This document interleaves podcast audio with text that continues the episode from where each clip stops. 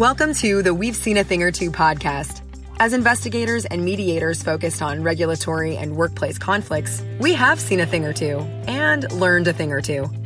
In each episode, we will be speaking with industry leaders in regulation, human resources and law, as well as thought leaders and top performers in investigations and mediation. We bring our audience interesting and cutting edge information on conflict management as it relates to professional regulation and workplace disputes. This industry is one of many views, and we have to say that some views shared by our guests are not necessarily shared by the We've Seen a Thing or Two podcast, its host, or sponsors. Today's show is brought to you by Bernard and Associates, trusted investigation and mediation professionals since 2004. Now here's your host, Dean Bernard.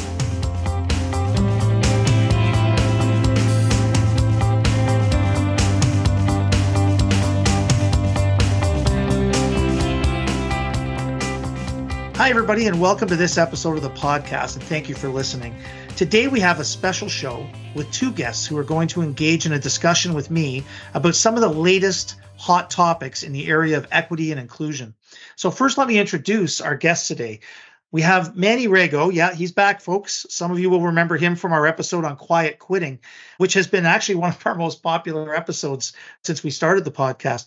Now, just to remind you, Manny is a strategic HR and EDI thought leader with over 25 years of experience in HR, leadership development, training, equity, and diversity and inclusion. Manny's commitment to EDI is demonstrated in his work and his passion for creating change. And I can say, I mean, I've often heard him make comments like, you know, how marginalized employees are tired of waiting for their opportunity and tired of waiting to see themselves reflected.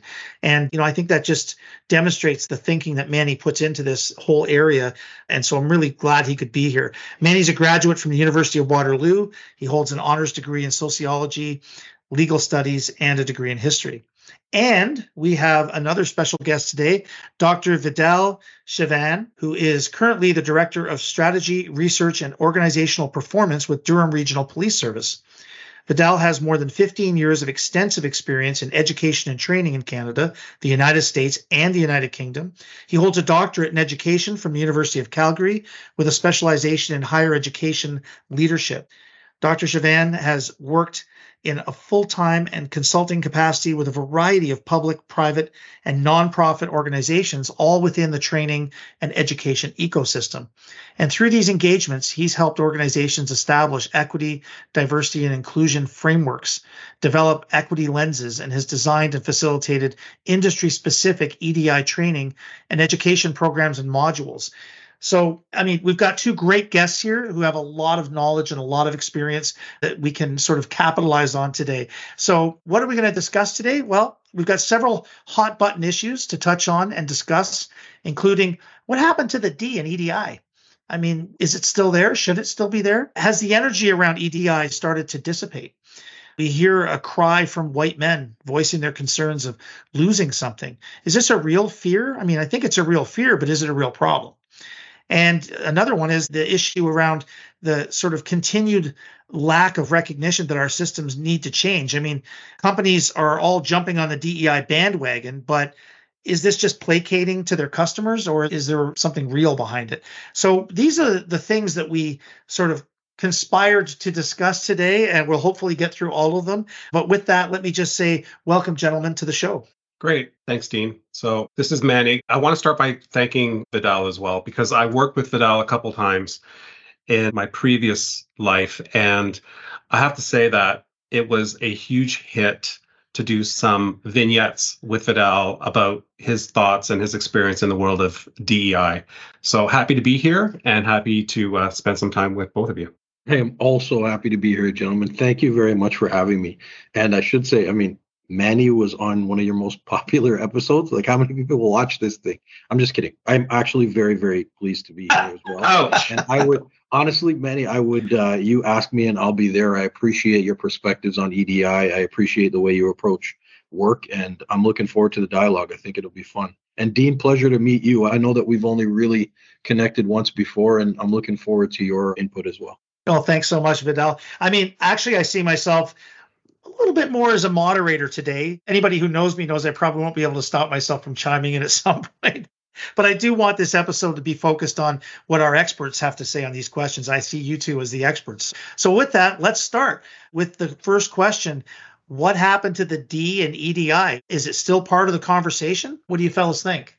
All right. So, you know, I think it's interesting. It's not that it has disappeared. I know certainly where I work, we have changed the unit from the diversity, equity, and inclusion unit just to the equity and inclusion unit. I think there are a couple of reasons for that from my perspective. One, you know, if you really actually look at the definition of the term diversity, it encompasses all of the different aspects of human difference, right? So you could have a bunch of people that look racially homogenous, but are very, very different human beings, right? So diversity is kind of ubiquitous, it's kind of all around us. And when we start to talk about equity and inclusion, we start to identify in our organizations where there may be some disproportionality or disparity relative to that human difference and try to address it. So that's one reason I think. The other reason is that often an EDI strategy, quote unquote, becomes sort of a way to enact a plan to have the composition of your organization change by one person right? So you'll have people sit around say, "Oh, we just hired a Chinese woman. That's two checks on the EDI banner, and we're happy. We're great. We're an amazing organization." And it removes the responsibility of an organization from identifying A, where there are disproportionalities and disparities, B, addressing them, and C, trying to identify systemically where they may have practices and programs and systems that are leading to those disproportionalities and disparities. And so the decision from our perspective as an organization to remove it is a recognition that diversity is kind of ubiquitous and that there are very important structural and systemic things that we need to address as an organization if indeed we are to become more equitable and inclusive. So it hasn't completely disappeared. Of course, we're trying to ensure that as an organization we reflect the communities that we serve, but it is also a recognition that there are very important aspects of creating an equitable, inclusive organization that have little to do with diversity. That's a really interesting approach, Vidal, because I do think, from my experience and companies that I've worked at, a lot of companies still focus on, as you know, the Canadian standards when it comes to employment equity right? Again, it becomes a tick the box exercise where you've got to look at your indigenous people according to current definitions. You've got to look at women, persons with disabilities, et cetera. So what, what ends up happening, and I think you touched on it, which I think is really important, is the equity and inclusion piece, you kind of miss that because you can spend all of your time up front trying to attract what you consider to be a diverse population. You're ticking the box, you're feeling really good about your employment equity submission, your annual submission on employment equity, and yet you potentially didn't create a culture that's ready for this diverse population when once they join your company and they end up leaving.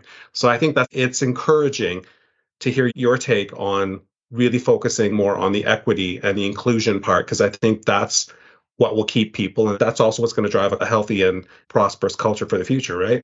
Yeah, for sure. And I think you, in many ways, articulated it better than me. There are individuals that are brought into organizations that suffer and then leave.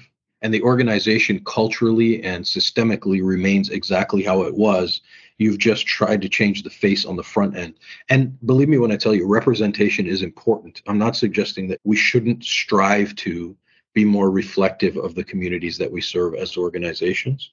All i'm suggesting is if that's where it ends then you won't have moved the organization forward in becoming more equitable and inclusive you might just have, you know, changed the face of your advertising in some ways. And potentially some new ideas can come to the decision making table, but largely the systems that surround your organization will remain the same. My thinking on it has always been that inclusion is the most important piece of the puzzle it always has been. I mean, whether we're talking about diverse groups or not, I've sat around boardroom tables over the years where there are people that sit at the table and say nothing. They're not necessarily people who fit into what would be traditionally defined as a marginalized group. It could be a, a white male sitting at the table who doesn't feel that he has a voice, or it could be a, a black female who doesn't feel that she has a voice it's this ability to be included and to make a contribution that is where the true benefit of having that diversity around the table really comes from. And without it what are we left with? Really just as you say it almost is just more window dressing and you're really not making the progress that we're looking to make. For sure. And to be honest if you look at especially in the early days of this sort of advances in equity, diversity, and inclusion, the cohort that most benefited from this focus was white women, right? And you could argue then, as an organization, we are becoming more diverse because you've added more white women, where traditionally it had only been white men.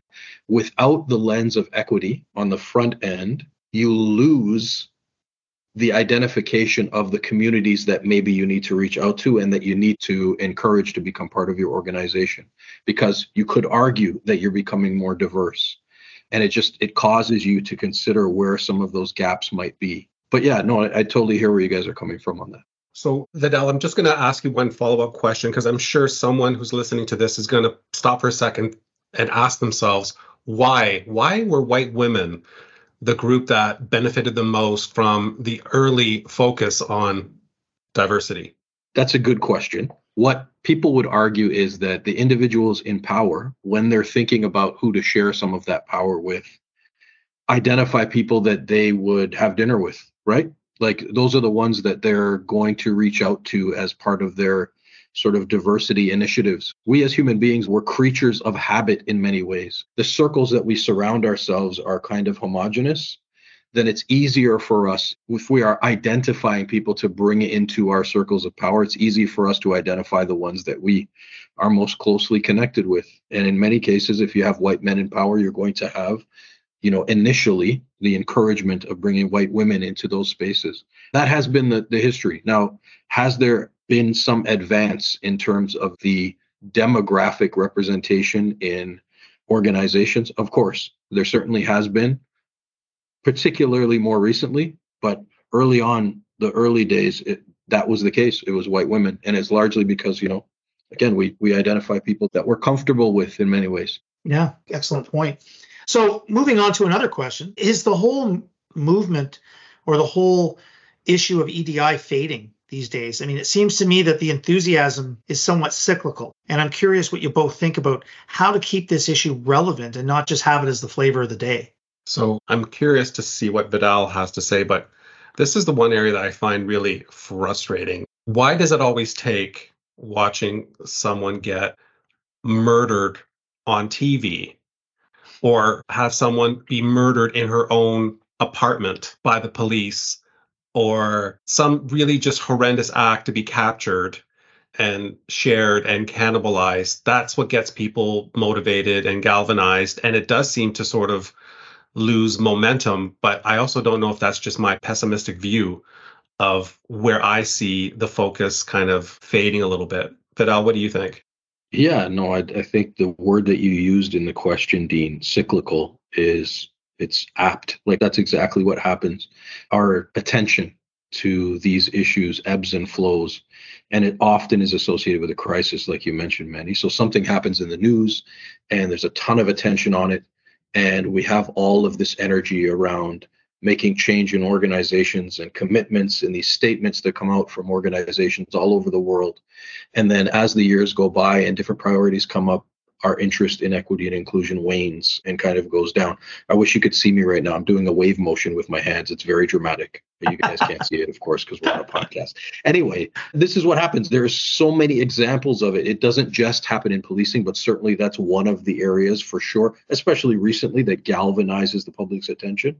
But I know, I mean, even in post-secondary education, for example, like a newspaper puts out a story about there are no black graduates in medical school at the University of Toronto. And then all of a sudden everybody's like, oh my goodness, we have to address diversity. And it becomes an issue. And that's that's a crisis for that institution.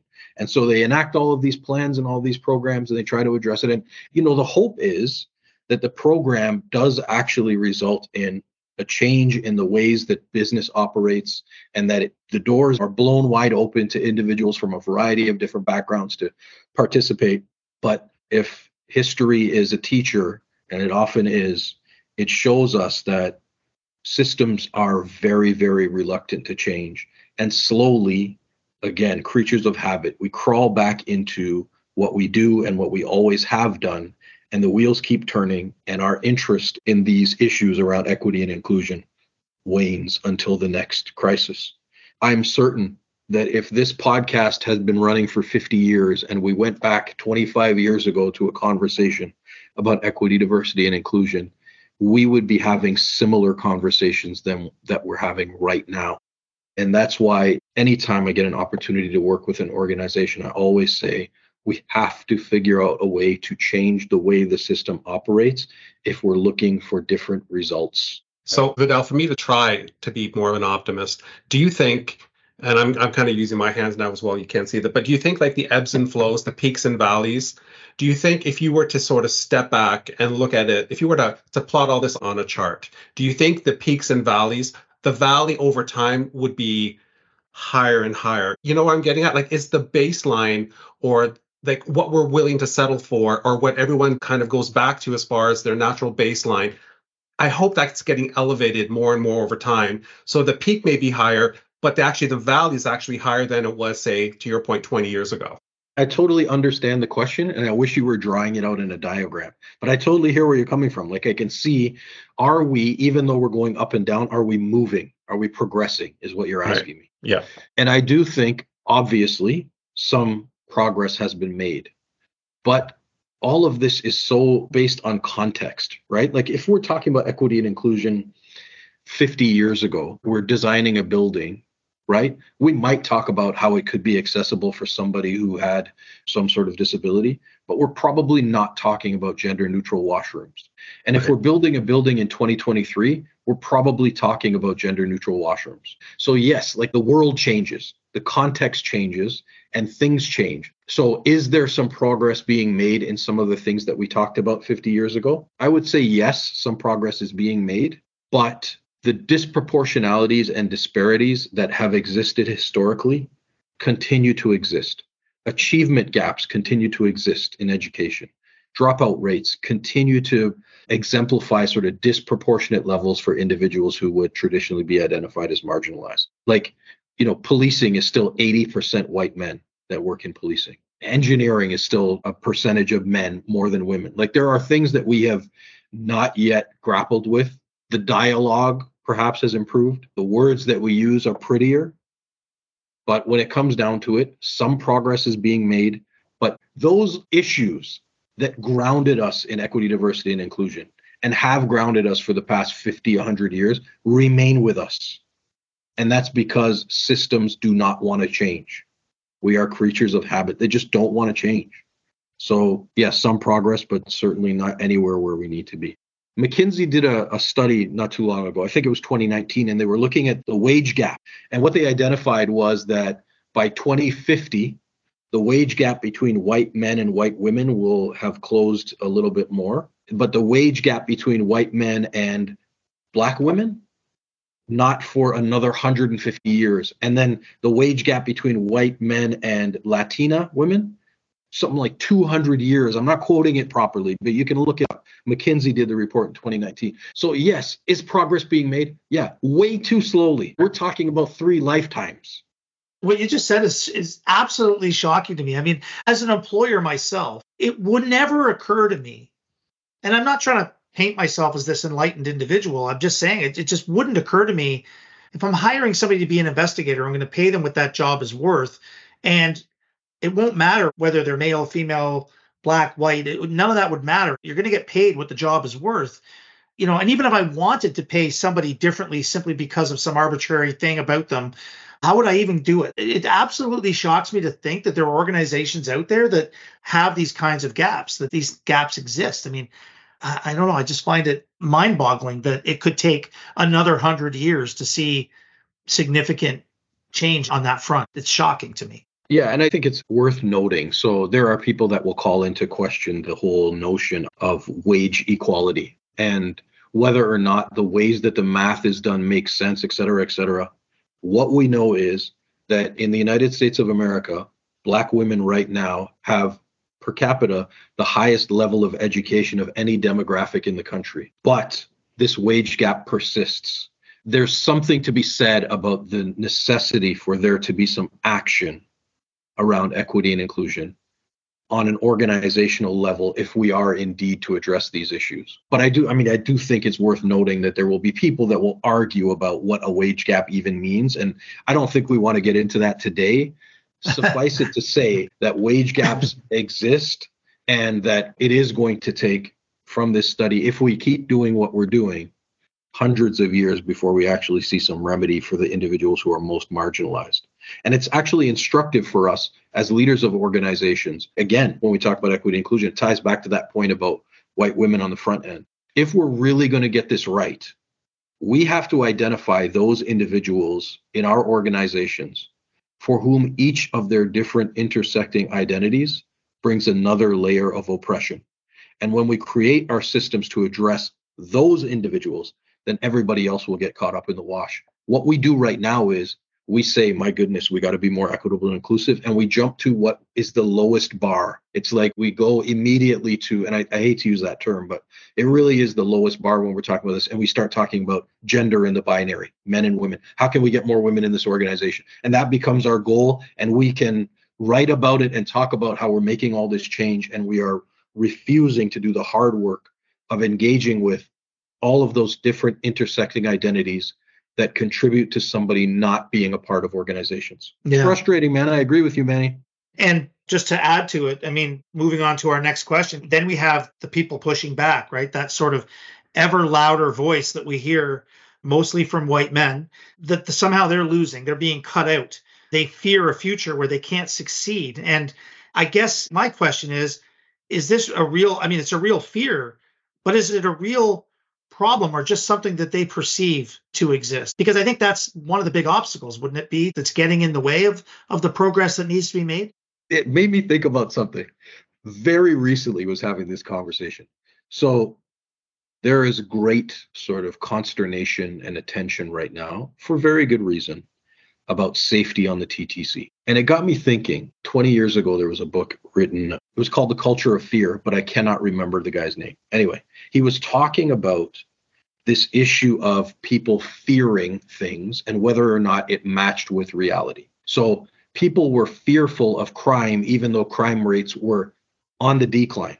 Like they were nervous about it, but if you actually looked at the stats, crime was on the way down. But the reporting of crime on the media had gone up 200%. Right. So, and here's why I'm bringing this up in reference to this conversation. And both of them are important, right? If you're a policymaker, if there is a perception that people are unsafe, you have to deal with it, whether or not indeed they're unsafe. So, there are individuals right now in organizations who feel like they're in danger because of equity and inclusion, because it's going to rob them of opportunities to be promoted it's going to ensure that people that look like them don't get into the profession at all. And it is going to water down talent and make it so that a bunch of unqualified people who are only there because they match a particular demographic are running things. And that is a real fear, not grounded in reality and data, however, but it is a real fear. And so organizations have to deal with the fear and then have to still go about the business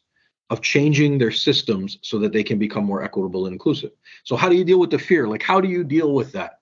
A, you can present facts. So, we don't believe that decisions are being made based on merit anymore. They're only based on demographics. Well, hold on a sec. Here's our process. This is how we identify individuals for promotion. Like, it really does require digging into the information and making it clear, like explaining it again. Here's how we're making the decisions. Nobody's getting hired here who's unqualified. Nobody. But in the case where we have individuals who both meet the qualifications, how are we determining best for the job? And we're identifying a bunch of criteria, one of which could be do we have some disproportionalities and disparities in this organization that we need to address? And do any of the candidates help us to address those? That's one of the criteria you might look at after you've identified a pool of qualified individuals for a position. But you do have to address that fear. It's real. Just like you have to address the fear on the TTC, even though people are likely far more safe on the TTC today than they were 40 years ago. It's kind of what you have to do as somebody who's in charge of an organization. It touches on a fear and a bit of a frustration. And I had a conversation just I think over this past weekend, there was a group of us, we were having some cocktails, and the discussion came up yet again. And you know how much I like this topic, Vidal, because you and I have talked about it before around hiring the best person for the job. And the, the reason why I want to bring that up again is because I love the way you phrased this once on a, a similar chat that you and I had, which is the one thing we never talk about when it comes to the best person for the job is we're assuming all of the people who came before us all got the opportunities presented to them based on merit, that it had nothing to do with family connections, their friends, uh, clubs they belonged to, sports they played. And I remember, for example, going for an interview long, long time ago when it was for an American company that was starting up in Canada.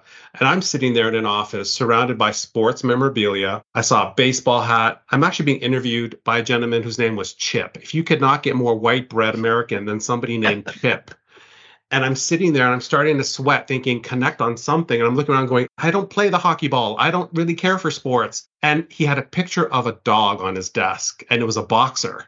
And I had a boxer. And that was what we connected on. And if it wasn't for that picture, I guarantee you there's no way he would have connected with me. There's no way I would have got the job. And I probably would have been deemed as not the right person for the job. So I just want to bring that up because that was a really powerful chat Vidal and I had a little while ago around this concept about hiring the best person for the job, and how again you touched on it as well, Vidal. The the concern is if you have to hire all these marginalized people, you're going to have to lower the bar on talent and get a bunch of unqualified people to then take over the helm of the ship, and it's going to be a sinking ship. That ship that you and I'm kind of being dramatic here, you, white, middle aged, cis, hetero male, help build, and you're just going to watch it sink into the ocean. That's just not the facts.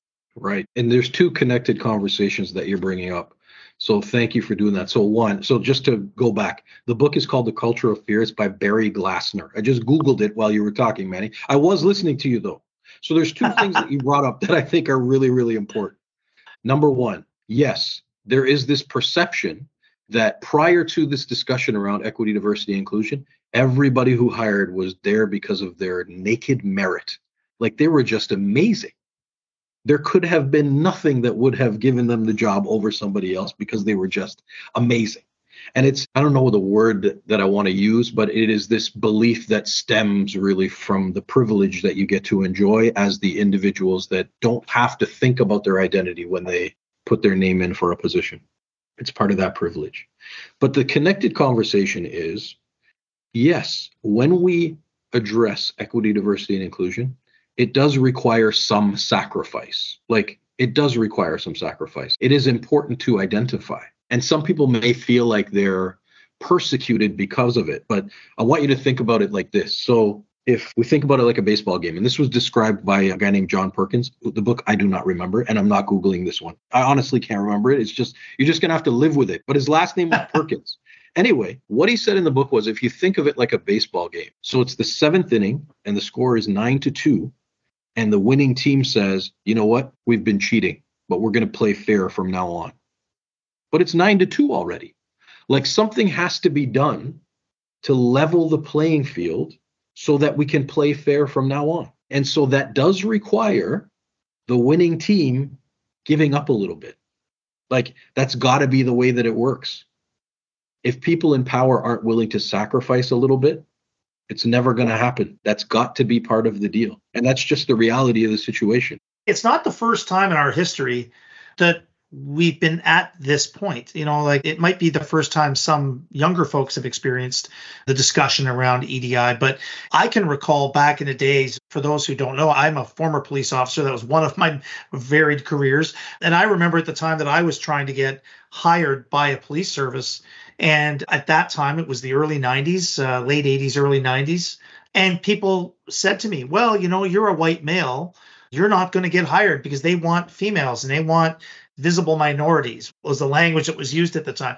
And I remember not becoming upset about that, but rather saying, well, in the end, they'll likely hire one white guy and hopefully it'll be me. that was sort of the, the attitude I brought to the table because nothing else served me.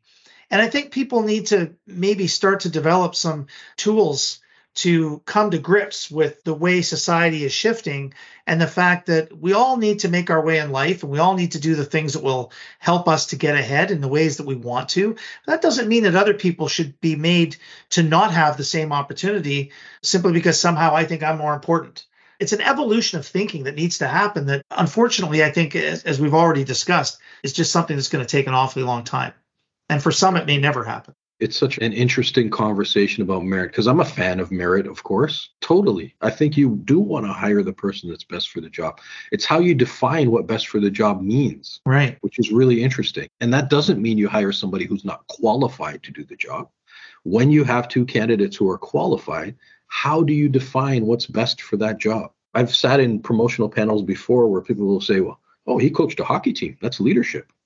Absolutely and she raised two children on her own. That's leadership. Like that has to become part of the dialogue. For too long, again, because we get comfortable in the ways that we operate and we refuse to interrogate whether or not we are really good people that are actually participating in things that lead to disproportionality and disparity. And so it's not personal, but let's really take a look at what we're doing and figure out if maybe we should do it a different way if we're expecting different results on the other end. 100%.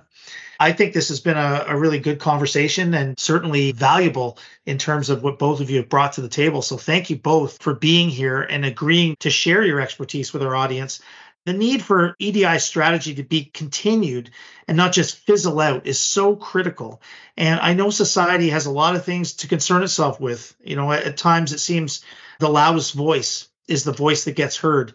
And I hope the information you shared today are going to help people to realize that a lot still has to be done and a lot still can be done to create that equity and inclusion everywhere. So, with that, thank you both so much. I really appreciate it. Thank you for having me. That was great. that yeah, went fast. It did go by quick, didn't it? I mm-hmm. I also really think that our audience might be interested in connecting with you both. So, are you guys able to share some ways in which our audience can reach out to you if they want to connect? Easiest way to connect with me is through LinkedIn. So first name Manuel, M-A-N-U-E-L, last name Rego, R-E-G-O. I do go by Manny. So if you find it hard to find me, easiest way is find Dean. and I'm connected to Dean. Just weed through his population and you'll find me in there. Fair enough. I'm also on LinkedIn, Vidal Chavannes. I'm also on Instagram. You can find me at, at Dr. Doctor, C-H-A-V-A-N-N-E-S, Dr. Chavannes. Well, that's awesome, gentlemen. Thank you so much. And everybody, that's it, obviously, for this episode. Thanks again for listening. Our goal with this podcast and everything we do is constant and never ending improvement. And your feedback helps us with that. So we want to bring you interesting and helpful content with each new episode that we produce. So please give us your feedback. Send us ideas that you have for content so that we can bring out the best information that will help all of you. In addition to all the major podcast directories, the podcast does get linked to our website at bernardinc.com. You can find us on the Bernard and Associates YouTube channel. To reach me, you can just email me, dbernard at bernardinc.com, or find me on LinkedIn by just searching Dean Bernard. So thanks again, everybody, for tuning in, and we'll see you next time on the We've Seen a Thing or Two podcast. Bye bye.